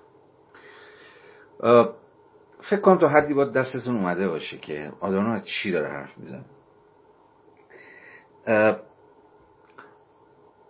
یه جا که به سراحت اشاره می‌کنه. بذارید همون جایی که به سراحت اشاره می‌کنه رو یه ذره روش وایسیم و درنگ بکنیم و یه ذره بهش بالا پر بدیم. داره میگه ببین جامعه شناسی یه جور دانشه. یا به تعبیر دیگه یه جور دانش مولد قسمی آگاهیه که این آگاهی این دانش در نهایت شما رو تبدیل به آدمهایی می‌کنه. یا خیلی وقتا این اتفاق میفته نه بازم میگم نه لزوما. هیچ الزامی در هیچ چیز نیست. اما علل اغلب اتفاقی که میفته این که این آگاهی شما رو با جهان اجتماعیتون درگیر می‌کنه. این خیلی نکته مهمه یا در واقع شما رو تبدیل می‌کنه به آدم های ناراحت مسئله دار اونجایی که تعبیری که به کار می‌بریم میگه هر چقدر فهم اجتماعی شما بیشتر باشه کمتر می‌تونید در مناسبات اجتماعی مشارکت بکنید کمتر می‌تونید به یه جور بچه خوبی تبدیل بشید که خب اونم داره اموراتشو میگذرونه. ناشی از چیه؟ ناشی از یک جور آگاهی بیگانه سازه یک جور آگاهی فاصله گذاره که انگار جامعه شناسی مولدشه باز به زبان دیگه انگار جامعه شناسی خواندن در نتیجه فهمی که از مناسبات اجتماعی حاصل می‌کنه از اینکه چشای شما رو وا می‌کنه که دوربرتون چه خبره اینکه شما بخشی از چه نظم اجتماعی هستید اینکه چجوری ممکنه خود شما هم بخشی از در واقع شروط باستولید خود این نظم اجتماعی باشید. از این حیثی که ارزم به حضور شما موجد قسمی آگاهی انتقادی از یک نظم اجتماعی درگیر ناعدالتی ها و ستم ها و تبعیض ها و ارزم به حضور شما سازوکارهای سلطه و غیره و غیره و غیره این این آگاهی این آگاهی جامعه شناختی یا این آگاهی که جامعه شناسی مولدشه کارش اینه که در نهایت شما رو متقاعد می‌کنه که نمی‌تونید بخشی از این بازی باشید. یا شما رو متقاعد می‌کنه که بخشی از این بازی نباشید. و به این معنا انگار بیگانتون می‌کنه. خصلتش به این معنا بیگانه سازنده است. بیگانه سازنده اینجا به معنی قسمی فاصله گذاری. یعنی این آگاهی جامعه شناختی سوژه‌ای که می‌سازه انگار سوژه‌ای که هی مدام می‌خواد فاصله خودش رو از حالا نظم اجتماعی که به بنیاد تبعیض آمیزش به بنیاد استثمارگرانش به بنیاد ستمکارانش آگاه شده اگر آگاه شده باشه اگر جامعه شناسی در واقع قسمی دانش انتقادی با اون معنایی که توی پارت اول به نقل از هابرماس اشاره کردم قسم سوم شناخت دانش های انتقادی که دست اندر کار emancipation ان یا رؤیای رهایی می‌بینند و این در صورتیه که پیشتر ما رو در وضعیت سلطه فرض گرفته باشند. چون فقط شما زمانی می‌تونید از این حرف که دانش باید ما رو emancipate کنه کارکرد دانش عرضم به حضور شما آزادسازیه یا همون رهایی بخشیه که بیشتر خود وضعیت رو وضعیت درون سلطه فرض گرفته باشید. ما گرفتار اشکال متنوع و چندگانه از سلطه و انقیاد و استثماریم. حالا دانشی قرار است وجود داشته باشه و به عین هم وجود داره که کارش ایمانسیپیت کردن ما و آزاد کردن ما از شر این سلطه است. و به این معنا دانش میشه دانش انتقادی. و در بحث ما جامعه شناسی انتقادی. چرا من هی پسوند انتقادی رو میچسبونم به جامعه شناسی؟ نمی‌خوام بگم جامعه شناسی به ماهوت چنین کاری رو داره. شما رو تبدیل به آدم های بیگانه با وضعیت می‌کنه. یا شما رو تبدیل به آدم هایی می‌کنه که می‌خوام فاصله گذاری بکنن با نظم اجتماعی که درگیرشن. به این اعتبار که جامعه شناسی های غیر انتقادی هم درون میدان جامعه شناسی از همون اولین روزی که جامعه شناسی سرکلش پیدا شد تا همین الانی که من شما داریم صحبت می‌کنیم وجود داره. و اصلا یکی از بحث‌های آدم هم اینه که جامعه شناسی به شدت یک دانش ناهمگنه. و ارزم به حضور شما که یک فضای یک دستی نداره. احتمالا ناهم دست ترین و ناهمگن ترین رشته در میان علوم انسانی ها باید باشه جامعه شناسی. تا جایی که من از اقتصاد می‌شناسم از روانشناسی می‌شناسم از حقوق می‌شناسم به نظرم میاد که این ناهمگنی به اون غلظتی که در اون جامعه شناسی هست نیست. در دیگر رشته. حتی اگر پاک من بیراه نگفته باشم. به هر صورت چون این, این بعدا ما باش بسیار بسیار کار خواهیم داشت. جامعه شناسی به ماهو و جامعه شناسی با آگاهی شما چنین کاری نمی‌کنه که آدانو داره ازش حرف می‌زنه. یعنی اینکه ارزم به حضور شما شما دچار یک جور ناسازگاری میشید بین فهم جهان و مشارکت کردن در جهان. فرض آدانو اینه که قسمی از جامعه شناسی این, این تناقض رو ایجاد می‌کنه. فهم جهان مترادف میشه با ناتوانی شما. یا بذارید از تعبیر ناتوانی هم استفاده نکنم. بذارید مدانه تر و عاملانه تر به کارش ببرم. فاصله گذاری شما از جهان. این خیلی نکته مهمه این بسیار بسیار نکته مهمه یه مثال ساده مثال خودمه و مثال یه نفر دیگه که اتفاقا دیروز پیروز با من صحبت می‌کرد. فکر کنم از این مثال شخصی که شاید شما هم داشته باشید در قبال خودتون. یا بتونید حد بزنید که ممکنه که این مثال در قبال شما هم صادق باشه شاید بتونید ذره صورت مسئله رو روشنتر بکنه من خیلی احساس در واقع همزاد بنداری کردم با این فراز آدورنو. چون دقیقا از روزی که شروع کردم شناسی خوندن و یه ذره سرکله زدم باهاش حس کردم که آره به واقع انگار کار این دانش تولید بیگانگیه. تولید بیگانگی من نسبت به جامعه. اما اینجا باید حواسمون باشه ها. اینجا خیلی نکته ظریفی وجود داره.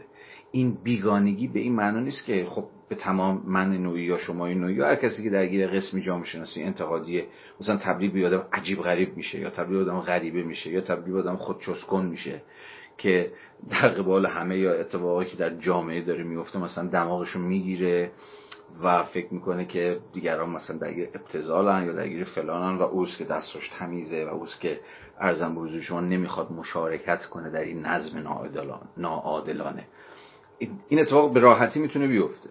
این اتفاق به راحتی می‌تونه برای هر کسی بیفته که حالا به واسطه این آگاهی انتقادی فکر می‌کنه. حالا همه دستشون کثیفه یا همه مثلا درون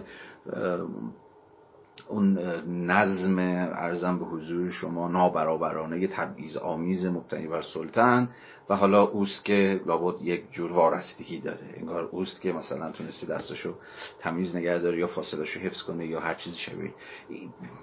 این خیلی نکته مهمیه. اینکه این بیگانگی که ازش حرف زدیم چجوری در عین حال که مترادف با فاصله گذاریه اما نمی باید به معنای یک جور حالا دوری گزینی فهمیده بشه. یک جور تاخچه بالا گذاشتن فهمیده بشه. یه جور برج آجنشینی فهمیده بشه.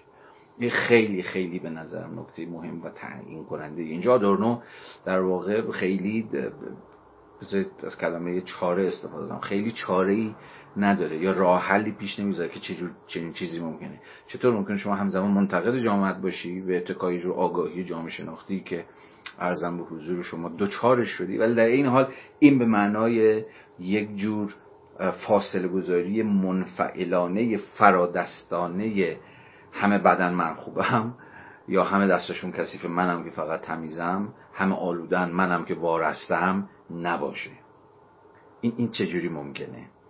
که حالا بعدا در ادامه بیشتر راجبش صحبت کنم الان جاش نیست. مثلا اون جایی که ارزم به حضور شما اون مقاله مایکل براوایی که خدمت شما معرفی کردم در پارت اول در اون اشکال چهارگانه جامعه شناسی به حال یکی از اشکال جامعه شناسی اون جامعه شناسی مردم مدار یا پابلیک سوسیولوژی در واقع قسمی از جامعه شناسی است که من در طول این جلسات سعی می‌کنم لا بلای بحث‌های آدورنو بحثش رو مطرح بکنم و معرفیش بکنم. در مقام یک ارزم به حضور شما برنامه کاری و پژوهشی درون میدان جامعه شناسی همان قسم جامعه شناسی است که به رغم رو کرده سراپا انتقادیش در قبال مناسبات اجتماعی و جامعه واقعا موجود.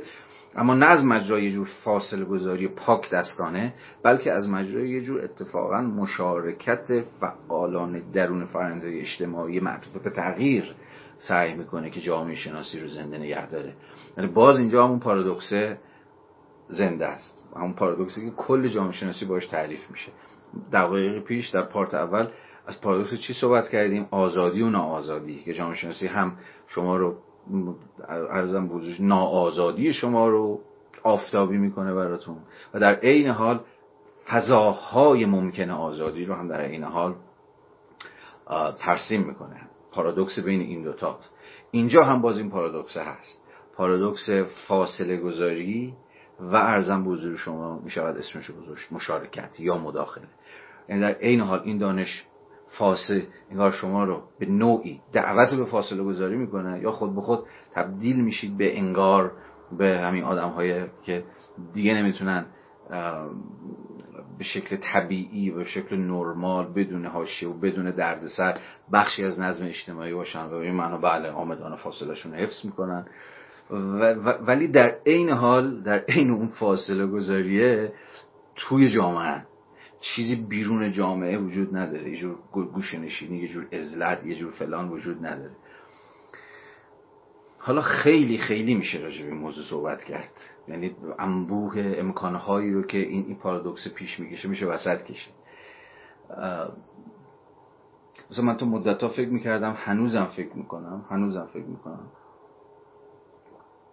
که مثلا یه آدمی مثل من امکان نداره بتونه آدم موفقی بشه چون که حالا هی مجبور خودم مثال بزنم از این خود مثال زنی باید منو ببخشید بابتش. ولی خب کسی دیگه دستم نیست که ازش مثال بزنم و خب مثالی که در قبال خودم می‌زنم برای خودم قابل اعتماد تره تا مثالی که در قبال دیگران می‌زنم. برای چرا؟ چرا؟ من یه زمانی دقیقا همینو راجع خودم نشستم فکر کنم که چرا من به یک معنای آدم شکست خوردم؟ این آدمی که نمی‌تونه وارد یه سری مناسبات بازی هایی بشه و هی شکست می‌خوره. یا ارزم به حضور شما که آمدانه فاصله شو اصلا از اون بازی سعی می‌کنه حفظ بکنه یا اصلا وارد بازی نشه. اینجا باز با داخل پرانتز بگم این هم باز به معنی نیست که من وارد هیچ بازی نشدم یا دستان تمیزه این اینا این توهم نباید ایجاد بشه. منم به اندازه کافی در دوره های زندگیم تم به یه سری بازی های دادم که البته ازشون پشیمونم. اون بماند چون موضوع زندگی من نیست. من فقط جلوی مثالم. ولی اینو می‌خواستم بگم که حس می‌کنم و برای من روشنه که این فاصله گذاریه اینکه نه من نمی‌خوام وارد این بازی بشم. این بازی موفقیت این بازی بچه زرنگ بودن راه و چهار رو پیدا کردن. برای در راه چهار بلد بودن. دقیقا به دلیل خود دانش انتقادی که جامعه شناسی مثلا من رو به یک معنایی گرفتارش کرده. که ارزم به همیشه باعث میشه که من من نوعی یا شما این نوعی از اینکه وارد این بازی ها بشیم. بازی که می‌دونیم تهش چیه منطقش چیه سازوکارش چیه پشت پردش چیه یا هر چیزی شبیه این اینا همه تولید اون فاصله می‌کنن تولید اون بیگانگی می‌کنن. و به این معنا ارزم به حضور شما که قصه همچنان ادامه خواهد داشت. برحال بیشتر از این صحبت کردن یه ذره کارو بیش از اندازه شخصی می‌کنه. ولی از یه بابای دیگه هم خواستم مثال بزنم. تو پری روز به من پیغامی داد و سوالی کرد دوستی که شاید بیانش اینجا بلا موضوع نباشه از حیث بحثی که داریم اینجا می‌کنه دقیقا دوستی بود که تازه با جامعه شناسی آشنا شده بود و یه ذره با فلسفه و حرفش هم یه چیز بود شبیه به همین. و من بسیار بسیار باش احساس همذات پنداری کردم. از این که میگه آقا از وقت مثلا شروع کردن به کتاب خوندن و اینها مثلا دیگه نمی‌تونم موسیقی پاپ گوش بدم. دیگه دیگه نمی‌تونم مثلا دنبال چیز باشم دنبال business باشم دنبال رمز ارز باشم دنبال برنامه تلویزیونی فلان باشم. یعنی یه جور دقیقا تعبیری هم که یه جوری خودش به کار می‌برد چیزی شبیه این بود. یعنی احساس کنم یه جور دارم غریبه میشم با دور بر خودم. این چیه داستانش؟ مثلا چیکار باید کرد؟ که حالا گپ زدیم می‌ذاره با ولی به نظر میسه این اصلا مورد تصادفی نبود. اصلا مورد تصادفی نبود. خیلی می‌شد یعنی از جامعه شناسی دقیقا میشه توضیح داد که چه می‌شود که قسمی دانش شما رو تبدیل به یک شهروند ناراحت می‌کنه. ناراحت یعنی دقیقا کسی که از جایی که هست جایی که وایساده براش همون جایی که باید وایسه نیست. نسبت به جایگاه خودش و همه مناسبات و روابط و قوانینی که زندگی اجتماعیشو دارن هدایت می‌کنن نگاه انتقادی با فاصله پیدا می‌کنه. حالا و به یک معنا آدمو سردرگم می‌کنه که واقعا جایگاه من کجاست؟ وارد چه بازی هایی باید بشم وارد چه بازی هایی نباید بشم؟ طبعا جامعه شناسی هیچ دستورالعملی نداره به اینکه به هیچ کسی بگه چیکار باید بکنه چیکار نباید بکنه کدوم بازی رو بره توش کدوم بازی نره توش تا چقدر فاصله بگیره تا چقدر فاصله نگیره. هیچ دستور مطلقی وجود نداره. اینا همش در نهایت آخر الامر به ارزش های شخصی ما برمیگرده و به یک جور قدرت تصمیم که کجا وایسیم. اما جنبه باز شخصش رو بذاریم کنار. دوباره برگردیم به خود آگاهی جامعه شناسانه. به نظر میاد دست کم قسمی از این آگاهی تا جایی که درگیر فهم انتقادی جهان اجتماعی محصولی که خواهد داد یا به تعبیر دیگه آدمی که از ما خواهد ساخت یک سوژه پرابلماتیکه سوژه که با همه دورور خودش و همه مناسباتش با خانوادهش با نظام اقتصادیش با دولت با مذهب با ارزم بوزور با همه چیز واجد یک جور مسئله مندیه و هیچ چیز دیگه تو چشش طبیعی نیست. کار دانش تا جایی که دانش همان ایدئولوژی نیست قرار است که طبیعت زدایی از چیزها باشه. یعنی نشون دادن که آن چیزی که هست بخشی از طبیعت همون بحث پارت قبلی رو به خاطر بیارید بخشی از طبیعت نیست. طبیعت مثلا همون باز امر بیرونی مستقل از مایی که هیچ اختیاری نسبت بهش هیچ ارزم به حضور شما که هیچ قدرتی در قبالش نداریم و همین است که هست و به جز این نمی‌توان اندیشید. همه کار جامعه شناسی به نظر من تا جایی که قسمی قرار است نقد باشد همین طبیعت زدایی. و به این معنی جامعه شناسی ضد ایدئولوژی چون کار ایدئولوژی ها طبیعت سازیه و طبیعی جلوه دادن چیز هاست هر اون چیزی که هست همون چیزی که باید باشه همون چیزی که غیر از اون اصلا تصوری نمی‌توان داشت. ایدولوژی ها کارشون در مقام نظام های باورها و ارزش های ارزم به حضور شما که مستقر دقیقا همینه که امر موجود رو به مسابقه امر طبیعی جلوه بدن و به این معنی ازش تاریخ زدایی بکنن. سیر تکوینش رو و مناسبات و قدرت برسازنده این وضعیت و نگهدارنده این وضعیت و بازتولید کننده این وضعیت رو ترسیم نکنن. جامعه شناسی از مجرای نقد ایدئولوژی که کارش طبیعت زدایی از امر طبیعیه در واقع فضا رو به این معنا برای امکان تغییر باز می‌گذاره. و تا جایی که به سوژه های فردی یعنی من و شمایی که درگیر کار جامعه شناسان جامعه شناسانه هستیم مربوط میشه بیگانگی و فاصله گذاری ظاهرا یکی از پیامدهای ممکن این قسم دانش. اما باز باید بگم که این تنها امکان نیست. چه بسیار جامعه شناسی خانده هایی که امروز بیزنسمن های خیلی حرفه‌ای همین اساتید بزرگوار ما در دانشگاه های ایران. خیلیشون آدم های بس... بچه زرنگایی که خوب پروژه می‌گیرن خوب جاشون رو محکم کردن. خیلی هم آدم های نرمال و خیلی آدم های اوکی و غیره و غیره. این در قبال خیلی از دانشجویان جامعه شناسی هم صدق می‌کنن. حالا در دست گفتار دوم میگه میگه مثلا هنوز تصور می‌کنن خیلی ها که سوسیولوژی همان سوسیالیزمه. الان اینا راجع به جامعه شناسی در ایران هم میگم میگه او بچهای دانشگاه علوم مثلا علوم اجتماعی دانشگاه داره همه چپن یا همه سوسیالیستن. خب هممون می‌دونیم که چنین چیزی نیست دیگه. و اگر به تبار جامعه شناسی برگردیم نقطه آغاز جامعه شناسی چه در ایران چه در version جهانیش اتفاقا sociology به تنها چیزی که ربط نداشته به یک معنایی سوسیالیسم بوده. یا به تعبیری قرار نبوده یه دانش انقلابی باشه. تازه قرار بوده دانشی باشه در خدمت بازتولید نظم مستقر. مثلا در version ارزم به حضور شما که مثلا آگوست کنت در فرانسه یا حتی همین ورژن جامعه شناسی اولیه در ایران که اگه مجالی شد من تاریخش رو شما خواهم گفت مثلا دانش چیزی نبوده.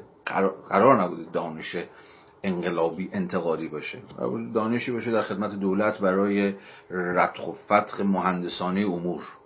یعنی یه دانش سیاست گذارانه قرار بوده باشه جامعه شناسی در نقاط آغازین تاریخ خودش. و بعد حالا تحولاتی که پیدا کرده و ورژن های متفاوت دیگری که سرکلشون پیدا شد به حال همه آن چیزی که گفتم به تبعیت از دورن باید حواستون باشه یکی از امکانهای درونی جامعه شناسیه. و نه اتفاقی که حتما برای هر کسی که وارد جامعه شناسی میشه میفته این فاصله گذاریه این بیگانگیه که من خدمت شما عرض کردم. حالا آدورنو یه جایی وایساده که خیلی جایگاهیه که در نهایت جایگاه بدی وایساده. به یک اعتباری کلی دانشجو جامعه شناسی اومده. و خب از یه طرفی می‌خواد بهشون هشدار بده که آقا داستان جامعه شناسی این شکلیه حواستون باشه و در این حال نمی‌خواد بترسوندشون برای همین میگه خب ببین باید یه جوری بین این دو تا سمت شما بالانس برقرار کنید یه جور تعادل برقرار کنید. هم جامعه شناسای خوبی بشید و خب مستلزم اینه که ارزم بزرگ شما روش یاد بگیرید تکنیک یاد بگیرید یه چیزایی که باهاش فردا روزی اگر یه بخت با شما یاری بکنه بتونید شغلی پیدا بکنید. یعنی دقیقا همون جایگاه تثبیت شده. یک شهروندی مثل بقیه شهروندان مثل بچه آدم بشینید کارتون رو بکنید و زندگیتون رو بچرخونید و هم از یک طرف این دانش انتقادیه رو نگه دارید. خب این می‌تونید حدس بزنید که خب این نمیشه یا به به این راحتی ها نیستش. نمیگم نمیشه به این راحتی ها نیست. که هم از یه طرف شما جامعه خوبی باشید و به این معنی دنبال این باشید که تبدیل بشید به یک آدم نرمال. و نرمال بودن چیزیست که احتمالا همون دنبالشیم دیگه. یکی مثل بقیه. یا جایگاه کم و بیش باثباتی در نظم تقسیم کار اجتماعی. ولی خب از یه طرف دیگه دانشی که عملا شما رو نسبت به این جایگاهی که درون این تقسیم کار اجتماعی دارید به عنوان یکی از عناصر باستولیتون خودی وضعیت دچار درگیری می‌کنه. حالا چجوری به این آشتی برقرار می‌کنید؟ چجوری جایگاهتون رو سفت می‌کنید؟ کی می‌دونه؟ این بازم هیچ راه حل جادویی و دستورالعملی که یکی پیدا بشه و یک بار برای همیشه به شما بگه براش وجود نده. باز مثالی از خودم بزنم. فکر می‌کنم همه تنشایی که از من عبور کرده و من ازشون خاطراتی دارم گویای خود این قضیه است. بازم از اینکه خودم مثال می‌زنم عذر می‌خوام. من دو سال پیش درگیر انجام یه پروژه‌ای شدم برای سازمان تامین اشت... مؤسسه پژوهش تامین اجتماعی.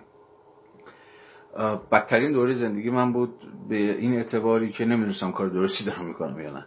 نمی‌دونستم به عنوان کسی که حالا به زعم خودش اگه دچار توهم نشده باشه داره جامعه شناسی انتقادی کار می‌کنه آیا من اساسا این حق رو دارم که با این نهاد دولتی کار بکنم؟ آیا حق اینو دارم که از قبل پژوهش خودم از این نهاد دولتی پول بگیرم و باش امرار معاش بکنم؟ آیا جامعه شناسی انتقادی که من ازش دفاع می‌کردم و می‌کنم اختزاش این فاصله گذاری نیست؟ البته در نهایت پذیرفتم و این کار رو انجام دادم. این پژوهش رو انجام دادم.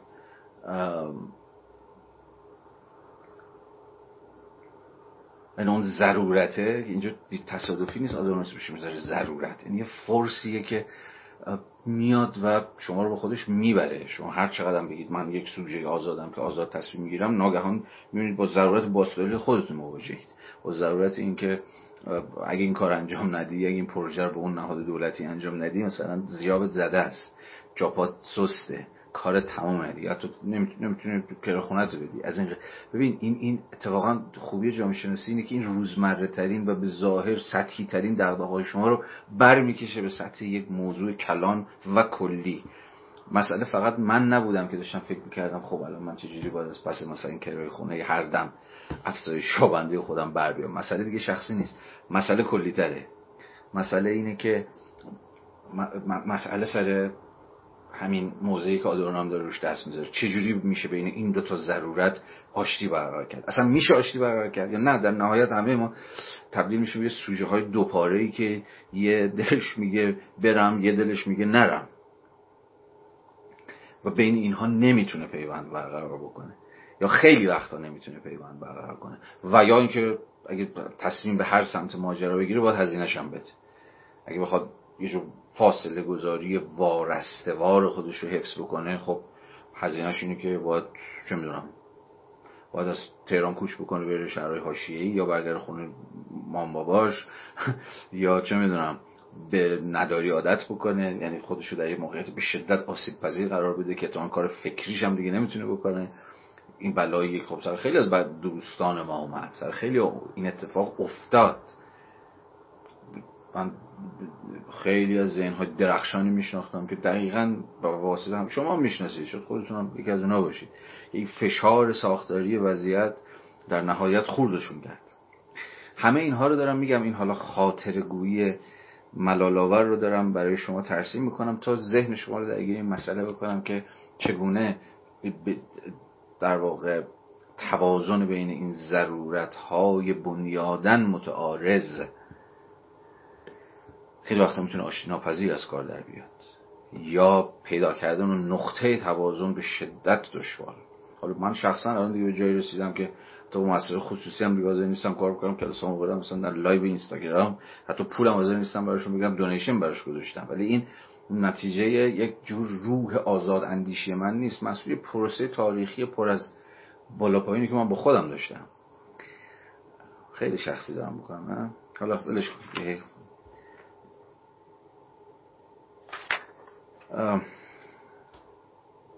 بگذاریم از این بس.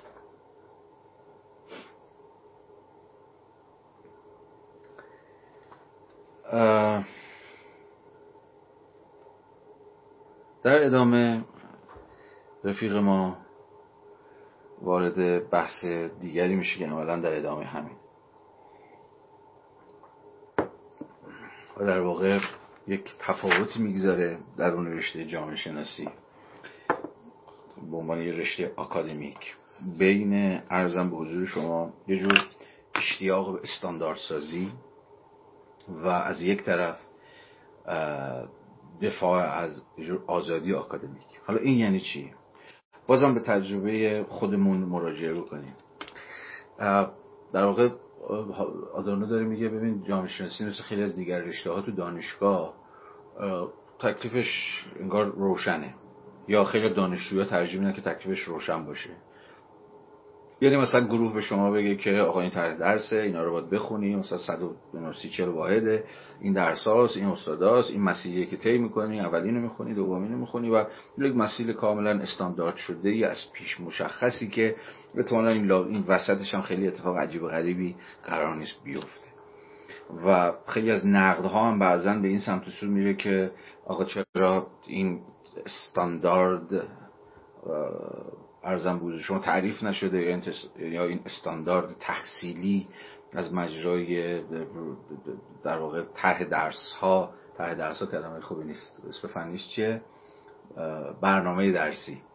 از قبل تعریف نشده و مشخص نیست و یه چیزهای شبیه حالا خیلی از مثلا نقدهایی که ممکنه بعضا تو گروه های آموزشی هم وجود داشته باشه همینه دیگه. که آقا برنامه درسی معلوم نیست نمی‌دونم چرا ارزم به حضور شما مسیر صفر تا صد رو دانشگاه برای ما تعیین نمی‌کنه نمی‌دونم از اینجور داستان. تو آدانو اینجا اشاره می‌کنه به این قضیه. میگه که ببین باز اینجا ما یه پارادوکس داریم باید حواسمون باشه.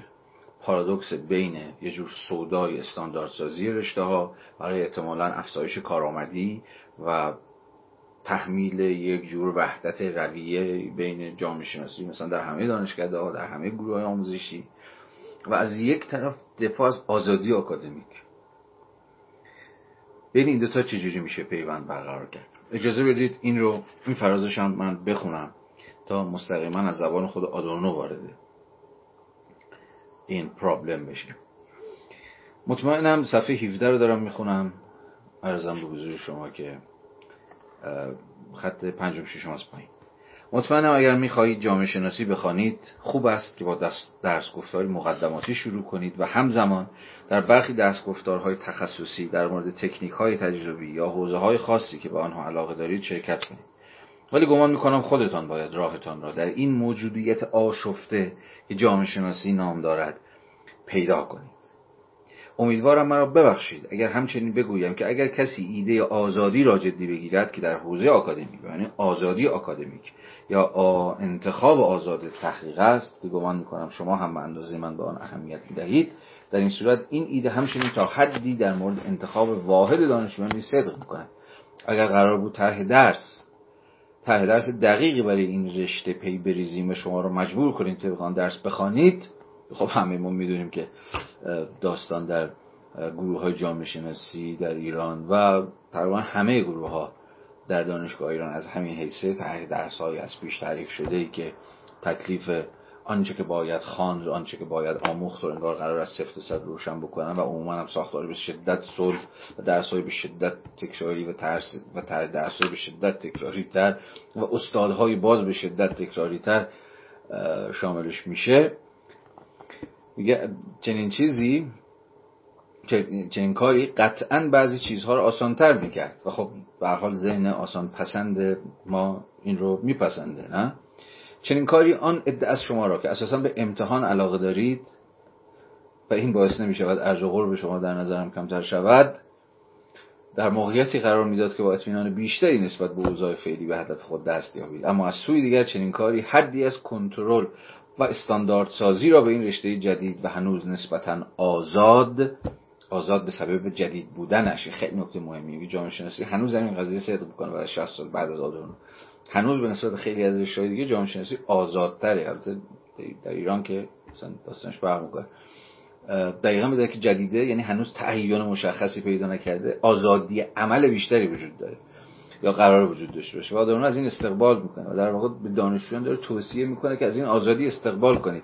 به عوض دنبال یک مسیر مطمئن استاندارد گشتن برای اینکه چی بخونیم از کجا شروع کنیم فلان فلان فلان. این این مسیر مسیر جامعه شناسی خوندن یا هر رشته شبیه جامعه شناسی خوندن اتفاقا تا جایی که واجده عذر می‌خوام. تا جایی که واجده حدی از آزادی عمله لذت بخشه. اما سوی دیگر چنین کاری حدی از کنترل و استانداردسازی را به این رشته جدید و هنوز نسبتا آزاد آزاد به سبب جدید بودنش وارد می‌کرد و گمان می‌کنم چنین امری کاملا در تقابل با آن چیزی می بود که شما می‌خواهید با مطالعاتتان به آن دست یابید پس اینجا هم باز یه تعارضی هست. تعارضی بین استانداردسازی از یه طرف و آزادی آکادمیک از یک سمت دیگه. آزادی آکادمیک یعنی شما خودتون باید مسیر خودتون رو پیدا بکنید. یک مسیر تعریف شده یه صلب از پیش مشخصی وجود نداره. استانداردسازی یعنی همه چیز از قبل تعریف شده است. کتاب ها منابع درس ها استادها و غیره و غیره و غیره. مشخصه که ما در ایران با این سمت ماجرا سر کار داریم. البته یه جور استاندارد سازی کج معوج چیزی اصلا استانداردی به یک معنی وجود نداره. اما چیزی که وجود داره چارچوب های صلبی که هر کسی که وارد رشته جامعه شناسی میشه گرفتار این چارچوب های صلب میشه. همون درس های برنامه های درسی معروف. 140 50 واحدی که همه باید طی بکنن. حالا این وسط محض خالی نبودن عریضه 20 30 تا واحد مثلا اختیاری هم گذاشتن که دانشجو بتونه مثلا انتخاب بکن ولی از این قصه بیایم بیرون قضیه رو توی یک مقیاس کلی تر ببینیم. این مقیاس کلی تر چیه؟ مقیاس در واقع کلی تر یه دو قطبی داره. دو قطبی این سمت استقلال فکری و آزادی پژوهشگری از یه سمت. خب مستلزم حدی از شجاعت یعنی شما باید شجاع باشید چون کادونا در ادامه میگه خودتون در تاریکی راه خودتون رو پیدا بکنید. و اون سمت ماجرا یک مسیر ارزم به حضور شما که تکراری مشخص که احتمالا یه سری استاد یا یه سری مشاور از قبل آمادن که منابع رو درس ها رو و مسیر رو و نحوه فکر کردن رو و هزار و یک چیز دیگر از پیش به شما تحمیل بکن از یه طرفی ذهن و روح و روان به دنبال آسایش و اطمینان و یه جور گریز از دردسر و دغدغه و اینجور چیزاست. این سمت استاندارد سازی ماجرا رو میپسنده. ولی از یه سمت دیگه روح آزادی اقتضاعش همین استقلال فکری است خب آدانو میگه تکلیف روشنه که دسته که من از کدوم سمت ماجرا دفاع می‌کنم؟ این سمت. به رغم همه هزینه هاش همه استراب هاش و همه گیر و گرفتاری هاش آزادی. آزادی آکادمیک. ممکن بارها شما راهتون رو گم کنید ممکن بارها به در دیوار بخورید بارها سرتون رو بخارونید. بار از خودتون بپرسید که من الان کجام الان چه کتابی باید بخونم فردا چه کتابی بخونم امروز به چی باید فکر کنم فردا به چه چیز دیگه باید بیاندیشم. ولی اتفاقا گشودگی به روی خود این آزادیه که استقلال فکری شما رو تضمین می‌کنه و رشته کارها رو به دست هیچ استاد مشاور نمی‌دونم ارزم به حضور شما راهنما و اینجور چیزا نمیده. یعنی کلی آدمی که منتظرم مثل گرگ که ارزم به حضور شما راه و چانشون بدن. و این فقط هم در قبال جامعه شناسی صدق نمی‌کنه در قبال کل دانشگاه و کل نظام آموزشی ما از آموزش عمومی تا آموزش به اصطلاح عالی صدق می‌کنه. گرگ های منتظر راهنمایی کردن شما و منتظر هدایت کردن شما. حالا اسمهاشم بمانه. فکر می‌کنم بنیاد مسئله آموزش چه آموزش عمومی چه آموزش عالی. از صفرش تا صدش حالا صفرش رو احتمالا می‌دونیم کجاست صدش رو نمی‌دونیم کجاست. ولی میباید چون که آدورنو به درستی توجه ما رو بهش جلب می‌کنه بر بنیاد استقلال سوبژکتیو و آزادی تفکر باشه. حتی اگر به قیمت این تمام بشود که بارها بارها ما گم بشیم. بارها بارها راهمون رو ارزم به حضور شما که در تاریکی مطلق گم بکنیم و ندونیم از کدوم سمت باید رفت. این به هر شکلی از ارزم به حضور شما استاندارد سازی و کنترل تفکر و جهدهی به ارزم به حضور شما آموزش تحت هر نامی و تحت هر عنوانی میچربه. اینجا هم حرف رفیق ما تئودور آدورنو دقیقا همینه. جامعه شناسی هم احتمالا بیشتر از رشته های دیگه به سبب همین جدید بودنش از یک جور موهبت آزاد بودن برخورداره. هنوز اونقدر چیز نشده متعین و فیکس و صلب نشده. گرچه بعد از 60 سال قضیه به اون خوشبینی که آدورنو داره البته نیست. امروز جامعه شناسی هم همون بلا به ویژه در اون دانشگاه ها سرش اومده. و خب این عملا مترادف میشه با یک جور تعطیلی تفکر. دانشگاهی که عوض اینکه شجاعت تفکر کردن رو به دانشجو بده اونها تبدیل می‌کنه به ارزم به حضور شما. آدم های مطیعی که باید دنبال این باشن که 20 واحد این ترمشون درست بردارن 20 واحد ترم بعدی هم بردارن. ارزم به حضور شما درسشون خیلی خوب بخونن امتحانشون خوب بدن و ارزم به حضور شما بچه ها تا نهایتا به آدم های موفقی تبدیل بشن. و این وضعیت وضعیت مولد تفکر انتقادی مطمئنا نیست. چه در جامعه سیاسی چه در هر رشته دیگه. من اجازه می‌خوام جلسه امشب رو همینجا به پایان ببرم. چون احساس می‌کنم که به قدر کافی ذهنم متمرکز نیست. نه اینکه ذهنم متمرکز نیست حرف زیاده. اونقدر حرف بزن... حرف هم باید هواست ولی به حال اونقدر نکته موضوع مسئله لابلای این بحثا به ذهن من می‌رسه که احساس می‌کنم رشته کلام رو دارم گم می‌کنم و شما رو هم بدتر به سرگیجه میاندازم. و بیشتر از این ادامه نمیدم.